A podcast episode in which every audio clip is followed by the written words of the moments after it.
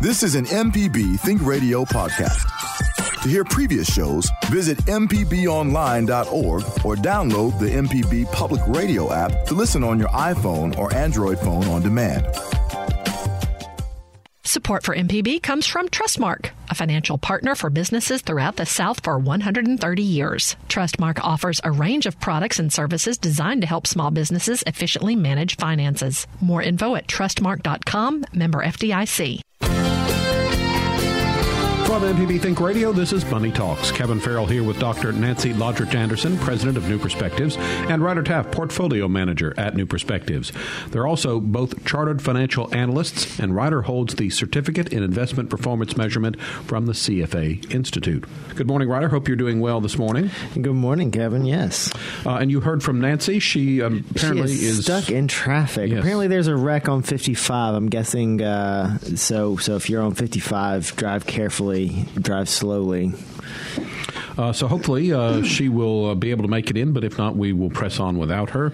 Um, so, uh, what about some financial news in the news? Yeah, so there's a couple of things. Um, yesterday, well, in the past couple of days, uh, folks have been talking about Social Security again because you know another every now and then, uh, just a report, a study comes out saying, oh, you know, but hey, by the way, just want to remind you, Social Security Trust Fund's going to run out in 2035 or something. Um, and if you are currently taking Social Security, don't panic. 2035 is a long way away.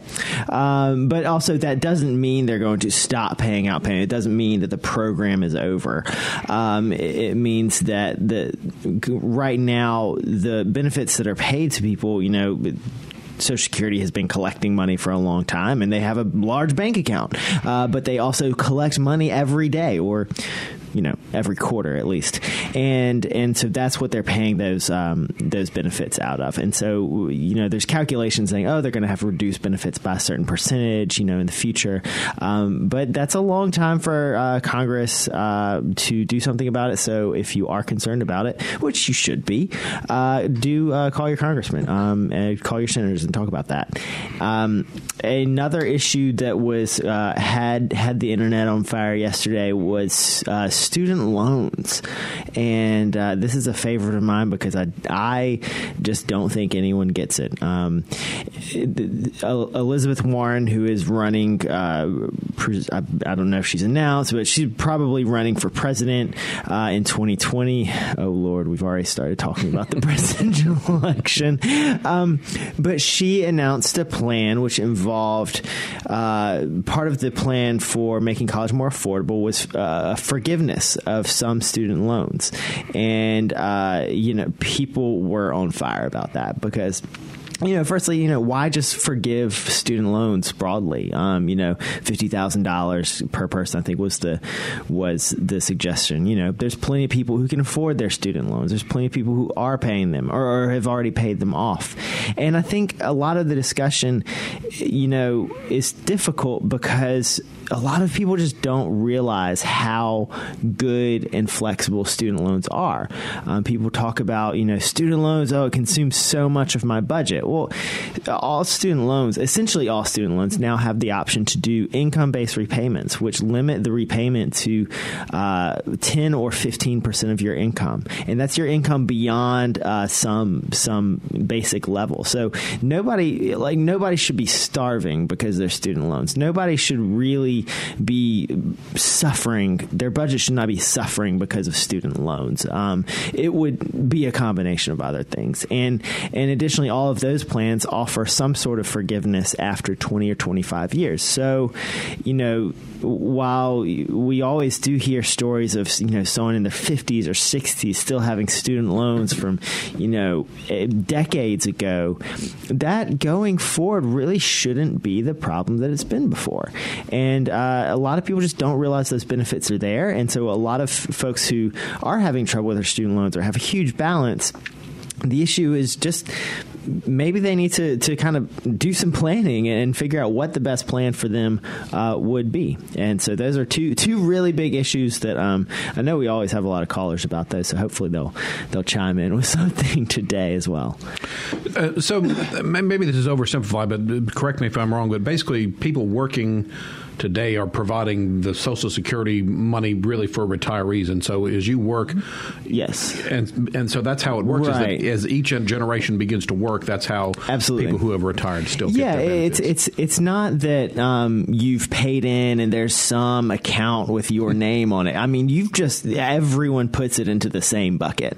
And while yes, you know, we can look and go see how much, you know, how many actual dollars you have paid in, that it, it doesn't necessarily bear a whole lot of relation to what you're going to get out, and and that money that you put in is going to be long gone by the time you start taking money out, and somebody else will be paying in. So um, that you know, it's why it's important that we have a growing economy and a growing population paying into that.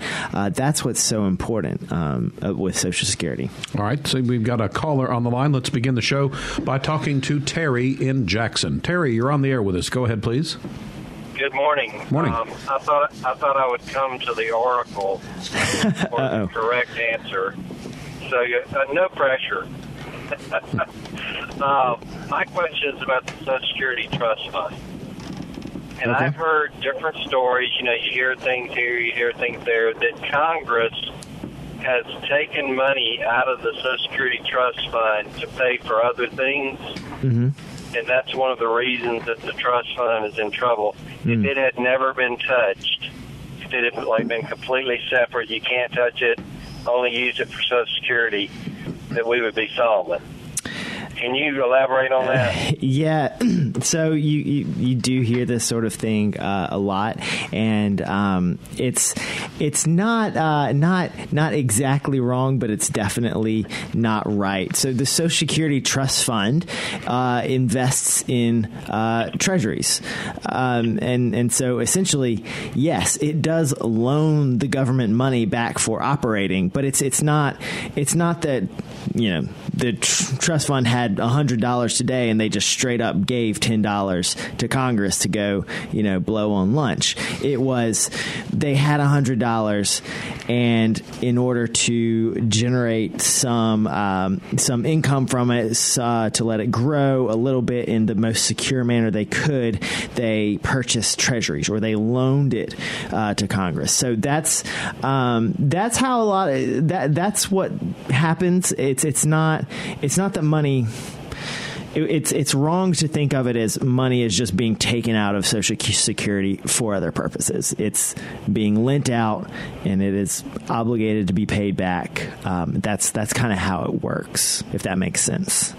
It does. Okay. The other question, the other question I have is, is something has to be done about this crippling debt on student loans.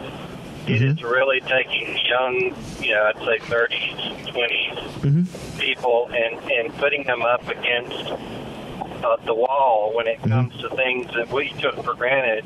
I'm older, I'm 58, but you know, buying a house. Uh, When I went to Mississippi State, I think my tuition was $950 per semester.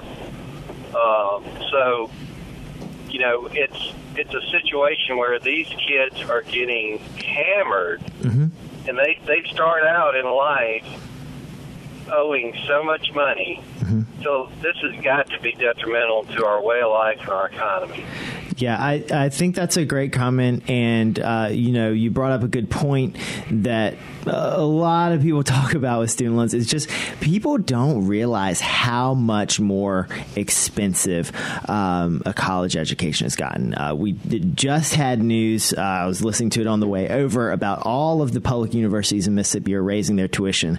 I don't know what it is, but it is a uh, the number has more digits than nine hundred and fifty dollars in it, and um, and it is a lot more expensive. And and and not only that is that, uh, but a college degree has become a lot more just the base level for entering um, entering the workforce. Uh, so it's it's becoming more necessary to have one, a, a, a- just a bachelor's or a master's or more, and also we are encouraging more people to go. And so all of those have led to a problem of so much demand for college education, and uh, so that's part of the reason why the the price has escalated so quickly.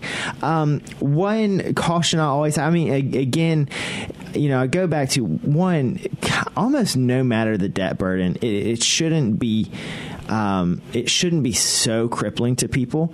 Um, again, the the options for income based repayments and uh, built in forgiveness and a lot of those things are a lot newer, and so people are only starting to uh, get those benefits. But you do make a good point. You know, if somebody you know 23 years old and has $100,000 of debt, um, kind of no matter where they are, and even if they can, you know, work it into their budget, and even if they do, you know, manage the payments, that is still going to be a limiting factor in their professional growth.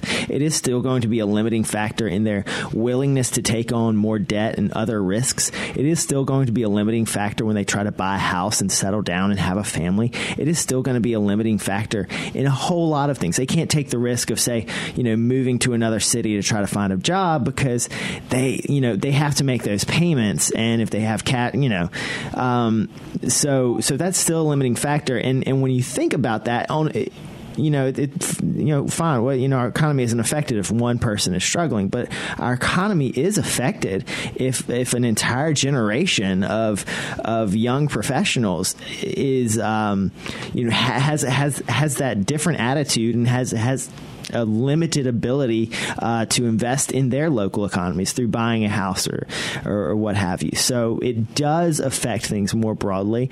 Um, but like I said, I think a lot of the you know the options, the repayment options on student loans, I think people could take advantage of those more. Um, they have become they're they're very good tools, um, and the issue is often not that uh, people's student loan burden is too much. It's just that oftentimes people aren't aren't getting the value out of their education that maybe they were led to believe. Um, you yeah. know, they're they're paying a lot for an education, and it, it, could be a good education, but it's not translating into into the the profession or the income that they were expecting. All right, uh, Terry, thanks for your call. We're going to have to cut the conversation off temporarily there while we take our first break. You're listening to Money Talks on MPB Think Radio. Uh, if you'd like to join the conversation, the number is one eight seven seven MPB Ring. It's 1 877 672 7464. You can email the show, send it to money at mpbonline.org. When we get back, we do have an email. We're looking for your personal finance questions as well. We'll be back with more Money Talks after this.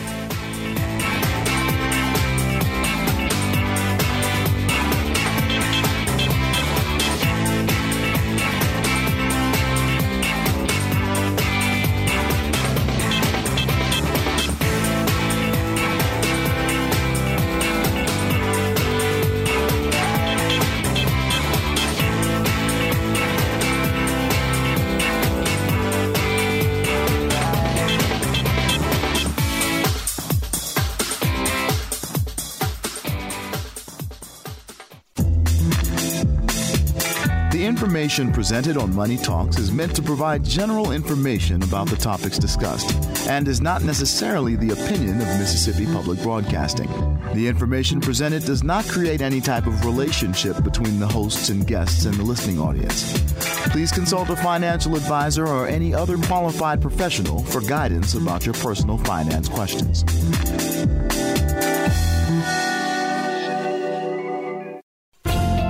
Listening to Money Talks on MPB Think Radio. Welcome back to Money Talks on MPB Think Radio. A reminder that if you ever miss part of the show, you can go to mpbonline.org slash money talks to listen again, or if you prefer, download the MPB Public Media app.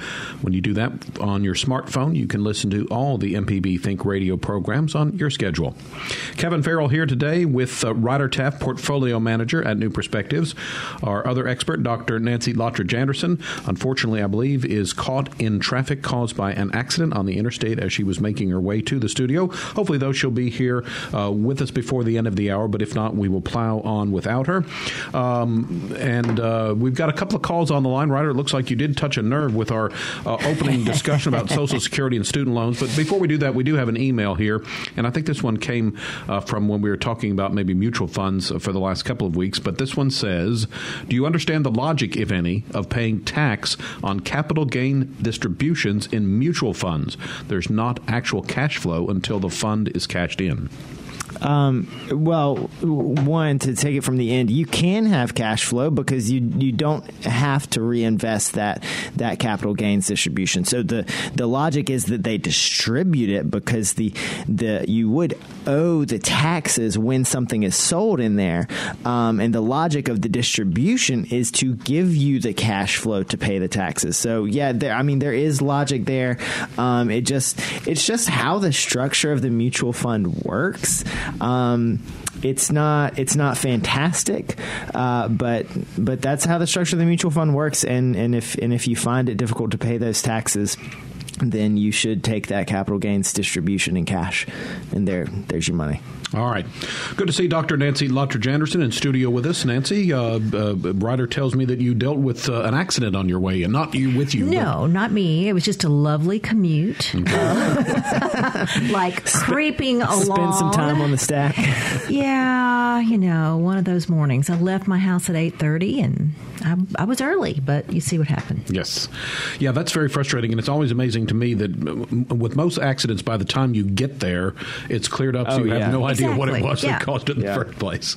Okay. Uh, at the beginning of the show, Ryder talked a little bit about Social Security and student loans, and it looks like uh, yeah, we've got some oh, folks that want to talk about it. So let's begin again. We'll go to uh, Madison. Frank's on the line. Good morning, Frank. You're on the air with us.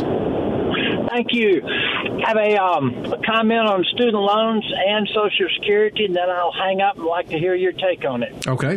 The problem with our student loans is interest rates. It's crazy for a student loan to have more a higher interest rate than the mortgage on our homes. The government is is administering these loans at a high, higher interest rate than they should be and making a profit on students the cost of administering a student loan should not be one dime more than the actual cost to administer the service of those loans. Secondly, Social Security. Right now, there's a cap on Social Security, somewhere around 125, 130 thousand dollars annual income, and you stop paying. Why shouldn't someone making $200,000, $300,000, $400,000 keep paying Social Security all the way?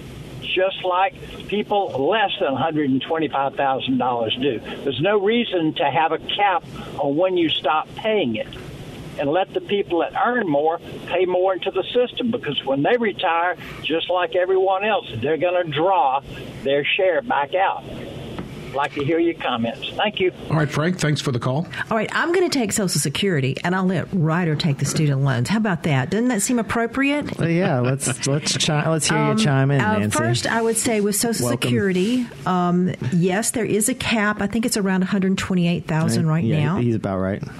And um, but understand there is a cap to what you can draw based on the cap on those earnings that are taxed. So those people who are making above that amount, um, they're going to be limited to what they've paid into the system. So right now, I think the top amount is somewhere around 2600 2700 um, is the most you can draw from Social Security. Now, one of the proposals is to take the cap off off so that we have more coming into the system. At one point, there was a cap for Medicare. Now there is no cap on Medicare. We had to take that off because of recognizing we're not bringing in enough to cover our expenses. And I think that's going to be one of the things that we look at. If we look at the problem with Social Security, it has not been addressed since uh, 1983, and mm-hmm. we're going to have to somehow increase revenue, which reducing that cap would do that, and maybe decrease the um, cost of the system by increasing the age that we can draw. Yeah, I mean, I would agree with that. There, and there were um, you get student loans. Yeah, I get student loans, but I mean, there's there's several. Well, he only addressed that, but there's there's several different approaches to to fixing Social Security, and I mean that's a great point that it just had nothing's been done since 1980. Right, and we're going to have crazy. to. Um, and so student loans. So I just did look up the current student loan interest rates. Um, this is an this is a very interesting take, Frank. Um, student loans are a fairly low interest loan right now for undergraduate uh, loans. It's about five percent. That is up a good bit. It was about three and a half percent a couple years ago. I remember, and the highest they get, which is for kind of graduate school and uh, parent support loans and kind of loans over your your your initial your initial uh, maximum of loans is about seven percent.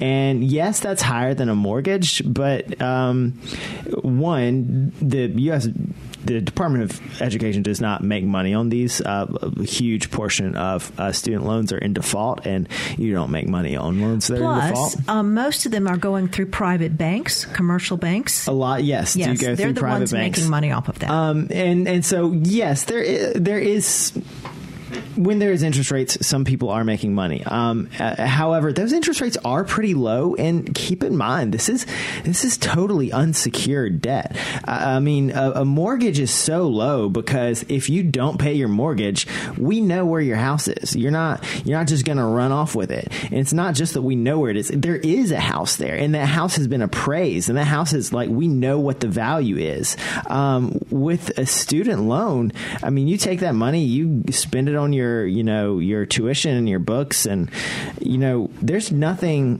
there's nothing for a lender to repossess. There's it's, it's just totally unsecured. Like nobody's going to take your degree. Nobody's going to take your education away from you. But I know you're a big fan of income based Mm-hmm. repayment plans. all right talked at length about this. I don't know if our listeners Okay, well, want to hear never that mind. I was on the road, can- you know, I had no you, idea. you could have tuned in to I guess I 91.3 I was trying to listen to calming music it was just really frustrating. um, yeah, but I mean, to, to reiterate, there are a lot of repayment plans that do make the student loan a lot more affordable than than that kind of sticker price looks. And you know, Nancy, one point that you made on the Social Security, which is unusual, uh, the idea that it hasn't been touched in what now over what is it, about thirty years, is that historically Congress has sort of updated it as the situation has right. changed. It should be updated basically every generation because we're living longer. We have to look at our demographics to look at what's being paid into the system. So we're now reaching the point, we're pretty close to the point of two workers supporting one retiree. Well, you just can't keep going like that. All right, a couple more calls to get to. Let's uh, go back to the phone lines again. This time uh, to Tupelo. Lee's called in. Good morning, Lee. You're on the air with us. Good morning. Uh, like the previous caller, I kind of just want to make a comment about the student loan thing. Okay. And then just let y'all debate it. Sure. Um, basically, my son just went to school uh, at Itawamba Community College here in Tupelo. Graduated last May. Uh, um, he could have done it completely debt free with Pell Grants uh, and the other financing that he had. Uh, he did choose to take out a small student loan to help purchase a really good car so that once he graduated, he would have good transportation to take him to and from jobs as he applied. Uh, he went into the IT field. Within two months of graduating, he landed a job at, on a project with Nuclear Energy Headquarters down in Jackson, Mississippi. Uh, started out at $21 an hour, went to 25 He's currently with them now, uh, making good money, repaying his loan. The problem I'm seeing with these student loans is, is, is we're not giving students and children guidance that they properly need in a real world environment. You, you can't uh, go in and spend $100,000 on a high dollar education to study a frog somewhere in the Amazon rainforest and expect to get a job doing that when you come out. You, we've got to give our children realistic expectations of what the real world market is out there so that they can choose a career path that will actually give them a job to afford to pay back student loans. The other thing is simply they don't all have to go to four year colleges right off the bat. Best thing to do would be to go to a community Mm-hmm. college where you can do that basically for free with Pell Grants and other financing. Then choose what your career path is and go to your higher education areas, uh, four year, six year degrees. But then, like I say, focus on a, a job or a career path that you will be able to find a, a good paying job. Uh, I made the mistake myself when I was young. I went to school for radio and television production. Spent years as a radio television DJ, uh, worked nightclubs and everything else. As I got older, it became less relevant. Plus, jobs are very far and few between. So I had to change career paths at 46. I even went back to school myself, uh, back into the IT department. So it's it's all in giving guidance. Like I said, if someone had told me years ago, yeah, being a DJ is going to be fun, but there's not that many jobs out there. It's not like you can just go to work anywhere. Um, that's kind of what I, my statement. I think we need to give our children a little more real world guidance before we send them off to the big bad world and expect them to pay back hundred and two hundred thousand dollar debts.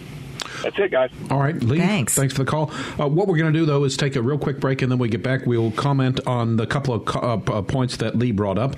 Uh, this is Money Talks on MPB Think Radio. We're looking for your personal finance questions as we talk today about uh, Social Security and student loans, among other things. The number to call if you do want to join the conversation is one eight seven seven MPB Ring. It's one eight seven seven six seven two seven four six four, or email the show. Send it to money at mpbonline.org. Back with more Money Talks after this.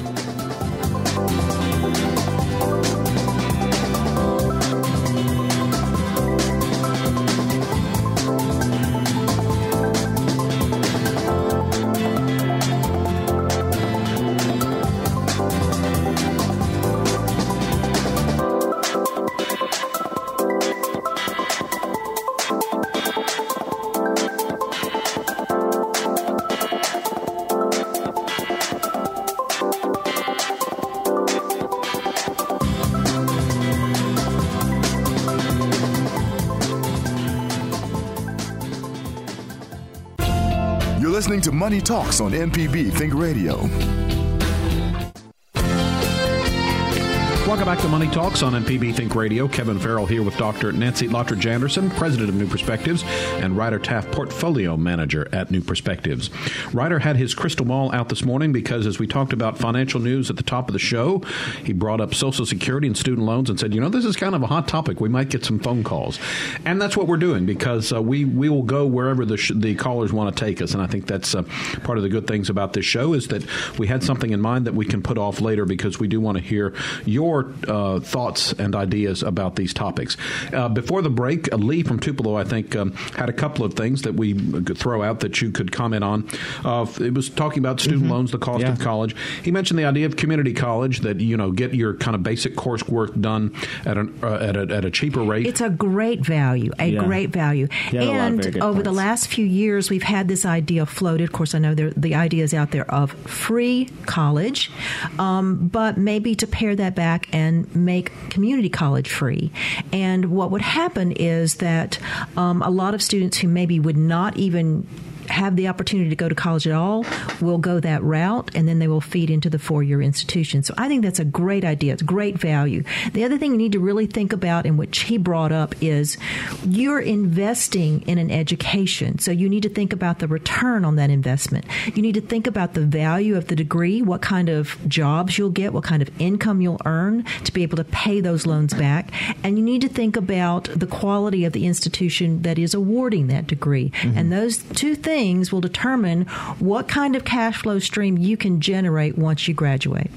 Yeah, I, th- I think he brought up a lot of great points, and one of them kind of goes into, you know, what I was saying kind of at the, at the beginning of the show. One one big problem is not necessarily the dollar amount of debt someone has taken on. The problem is that you know it hasn't been applied well. You know, maybe they got maybe they spent too long getting a degree that's is good. It's a good degree. They got a good education, got a good job out of it, but they spent a lot of time, and so it was a lot more expensive than they anticipated. Or uh, possibly just they, it was a lot more expensive to get a degree that was going to be a foothold in the industry they want to work in anyway, um, and and so it's it's it's the value that they received isn't high enough. You know that everyone likes to use that dollar amount of debt as a you know big headline figure, but you know I mean numbers are bigger these days, and and and some people do you know are able to use a ton of debt to to catapult themselves into a very high paying career. You know, you think of lawyers and doctors who take on tons and tons of debt, but then come out and, and make lots of well, money. the doctors do, not The- necessarily well, the lawyers. okay, but the I will say to you, we do know that our highest default rate in student loans is among those uh, students who do not get a degree. So at some point along the way, they give up, they uh, fall by the wayside, and that debt is still hanging over them. And the other thing I would comment Mm-hmm. That's on is the bigger picture here for me as I look at this student loan problem is that it's a drag on the economy. And so when people are having to make payments on something that happened a long time ago that maybe is not paying off as well as they hoped, then they're not starting families, buying houses, mm. uh, washing machines, and cars. Washing and, machines. Yes, all mm. of those. I have washing machines on my mind after reading an article. Um, but all of those things that we would normally be doing, they're they're delaying getting started in all of that, and that is holding us back. And and you know what he said about guidance, I really like um, because you know when someone is 18, you know a lot of a lot of folks you know embark on this journey or kind of kind of set that path for themselves when they are 18, and um, I am close enough to 18 that I still remember that man, I you know I didn't know everything that I wanted to do. I, I wasn't making the best uh, financial decisions, and I had you know I had parents who gave me great guidance, but I still made decisions. Yeah, I still look back and could have done it differently. And um, and, is, and part of the recorded. Yes, these are all recorded, and these mother? are podcasts. mpbonline.org that's slash right. money talks, that's it, that's and it. that's where they will be posting the episode uh, for all of our listening audience, including my mother who listens every time. She'll probably text me in just a minute. Um, what was I saying with that? But th- that's another case where community college uh, is a really good idea for folks who, you know, they, they know they're going to go to college, um, but they don't necessarily know exactly where they want to go. They don't. They've got a pretty good idea of the field, but maybe they want to knock out some credits, get a little bit of life experience in that community college, and I think that's what uh, Lee's son did. He's, he was probably, you know, a lot more mature than people who just straight away at 18, you know, were, were launching into whatever they wanted to do or whatever they thought they wanted to do. And that maturity and that growth and um, and also being in that community college and seeing what what what your other options are uh, was probably very useful. And by the way, the idea of not going with a boatload of quarters to a laundromat is why the washing machine was one of my fondest purchases as I became a homeowner. The pr- prices are going That's up an on washing one. machines, guys. It's because of those tariffs. All right. Uh, back to the phone lines we go, where uh, Michael's called in from Ocean Springs. Michael, thanks for waiting. You're on the air with us.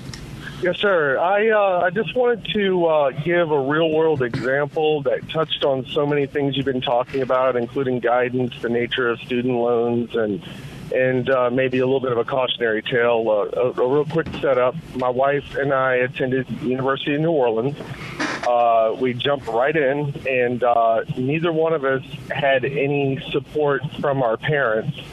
But even though that's the case, when we were applying for financial aid, we, they, you know, we had to look at our, our parents' income. So it disqualified us from getting any kind of grants or anything like that. So only th- the only options available to us at that time were Stafford loans, and uh, which is basically your your government-backed uh, student loans. And uh, so, but we were both working full time, and eventually, you know, University of New Orleans doesn't do any hand holding. So after a significant amount of time, neither one of us uh, just the real world intruded and we couldn't finish our degrees and we just had to, you know, buckle down and continue working. Now, the student loan is, uh, they were both um, administered by Sallie Mae, and then they ended up getting rolled into each other when we got married.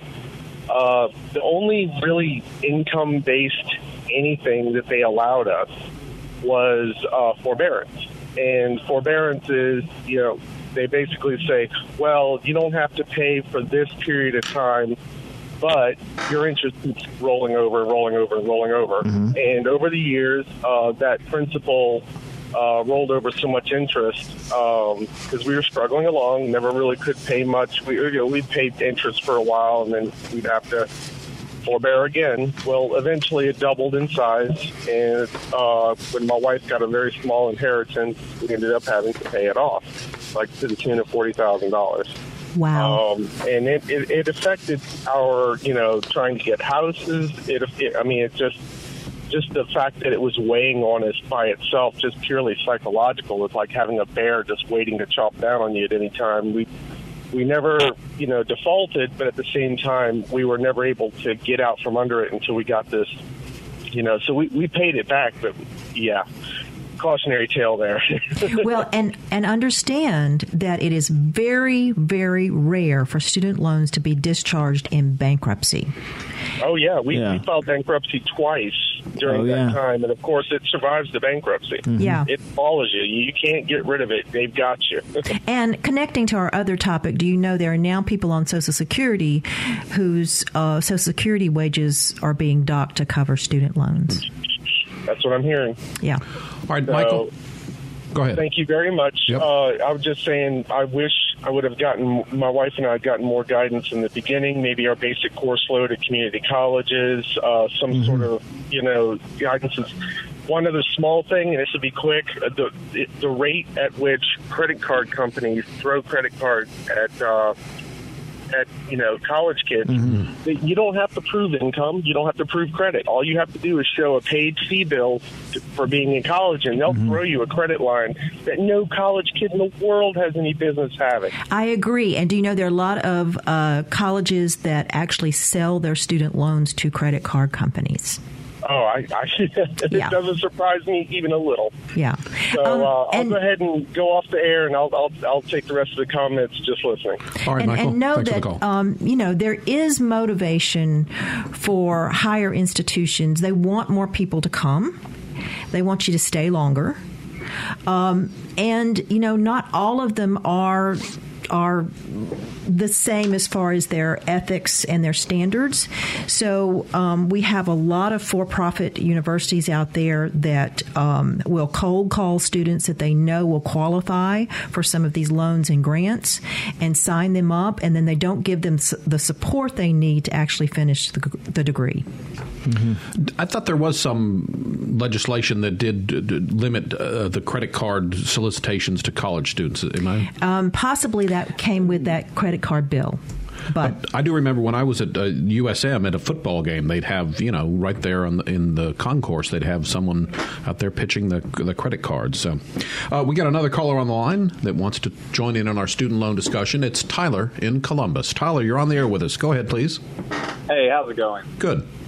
I just got more of like a, a kind of a add-on in a way something I heard today while watching a video, um, and it's it's a different kind of take. Instead of having the government help out as much and put their hands in or their money in and backing up all these students' loans, shouldn't they get out of the student loan helping so that these uh, colleges aren't raising the prices? Because if the government's backing the student loans, that in turn raises the prices because the government can cover the raise of prices, if that makes any sense.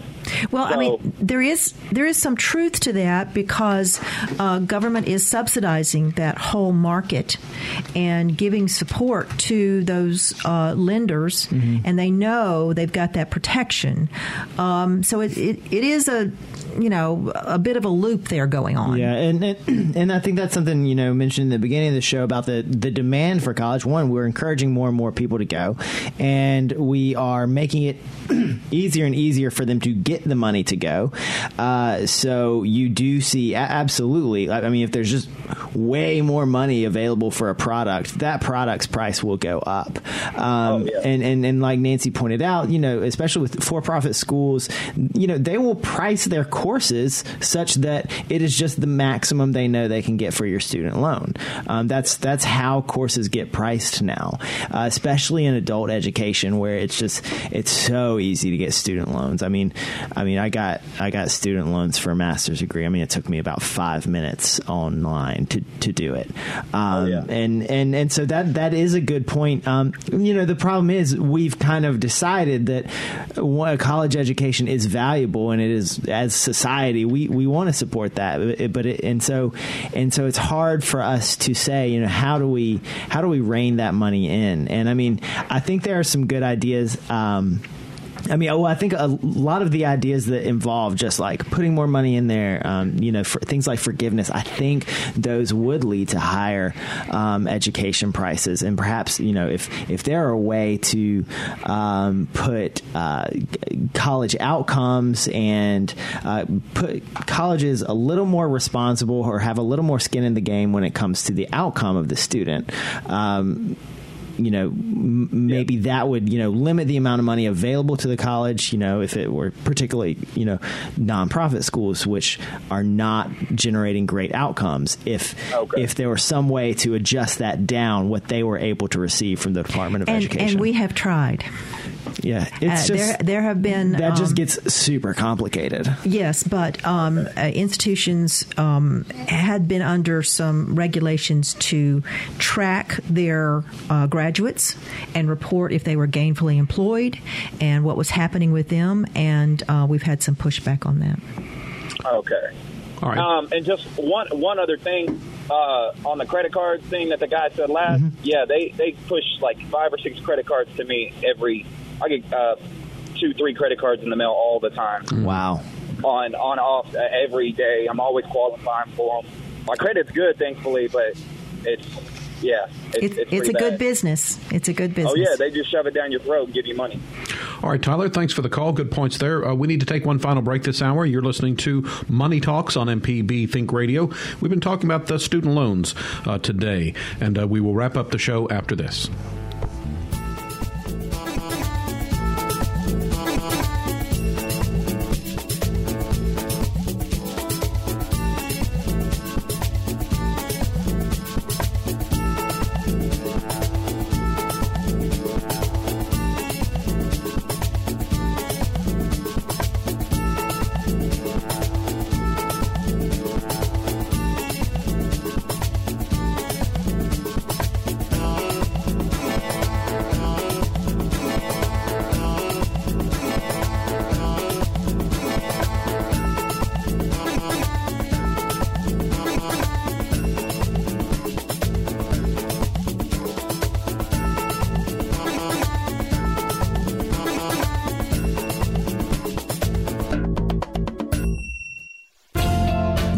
Money Talks on MPB Think Radio.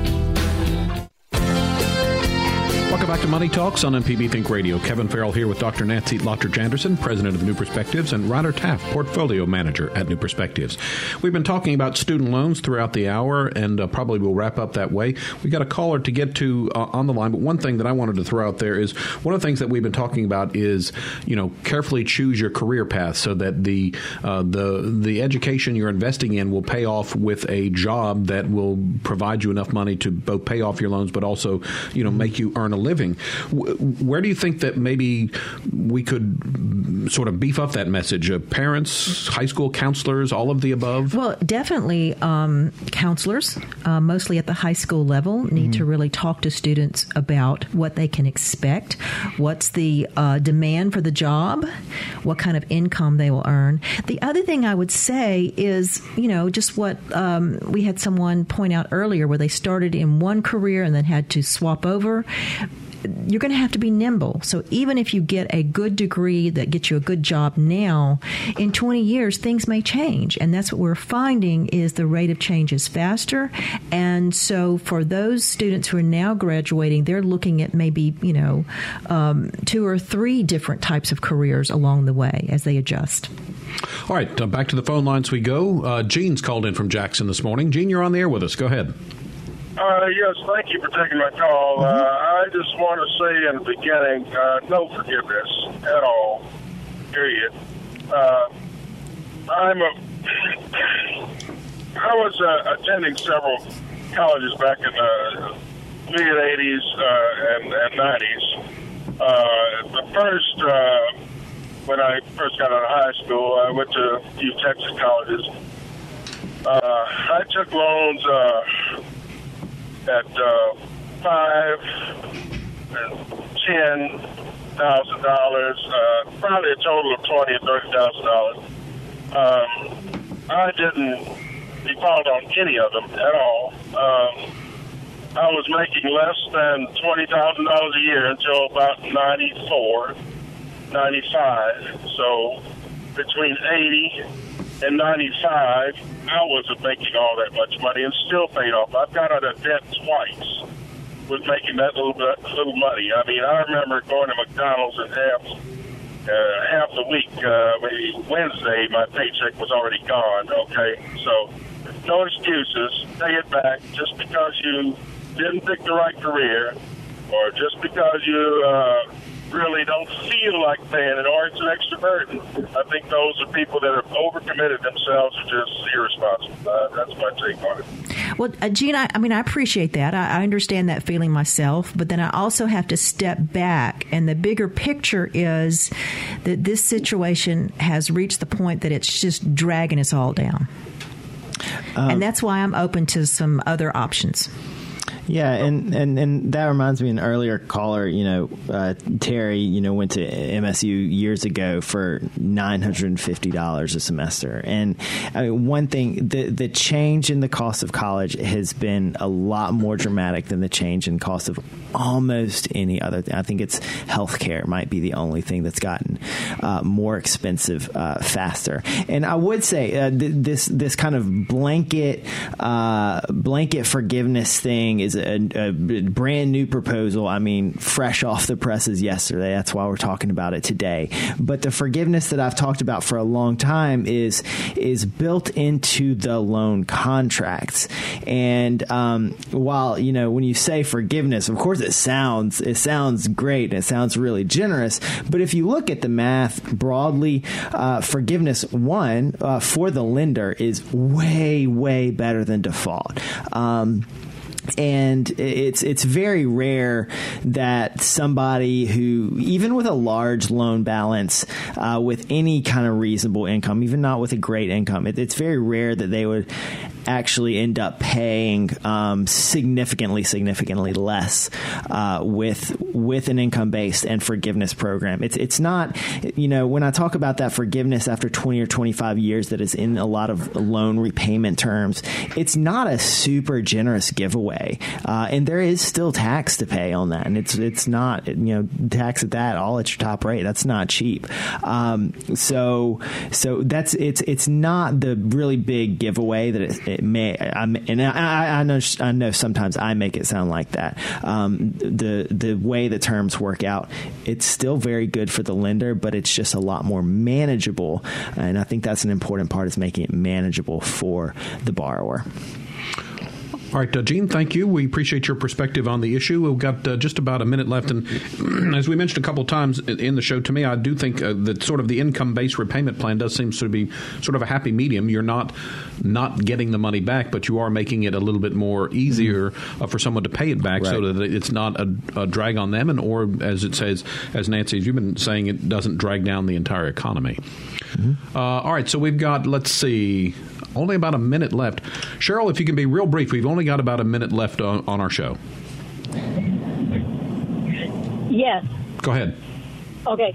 I'm, one of the things I'm concerned about is we've gotten to a point in this country where we look at college as a trade school, and we look at people getting a bachelor's degree uh, in certain fields as like uh, not a good investment.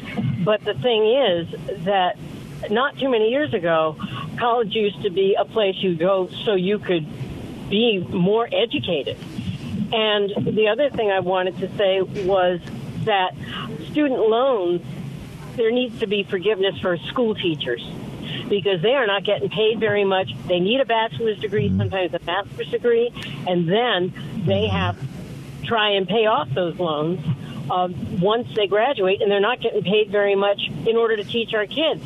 It's part yeah. of the reason a lot of people aren't getting teaching degrees anymore. Yeah, that's a, that, yeah, that's a great point about it's just a higher standard of entry now. Is that college degree? All right, great conversation this morning. Money Talks is a production of MPB Think Radio, funded in part by generous financial support from you, our listeners. If you need to hear today's show or previous show, one way to find it is to go to mpbonline.org/slash Money Talks, or you can listen to the podcast. Just search for Money Talks on your favorite podcast app. Our show is produced by Liz Gill, and a call screener today was Java Chapman. So for Dr. Nancy Lottridge Anderson and Ryder Taff, I'm Kevin Farrell. Stay tuned. Up next at 10, it's In Legal Terms. We'll be back next Tuesday at 9 for another Money Talks, heard only on MPB Think Radio.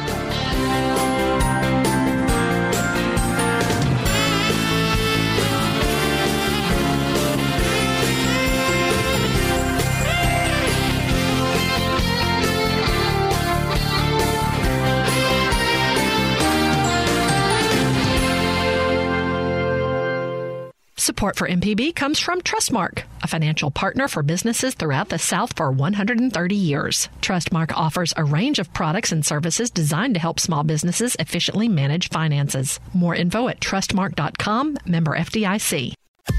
This is an MPB Think Radio podcast.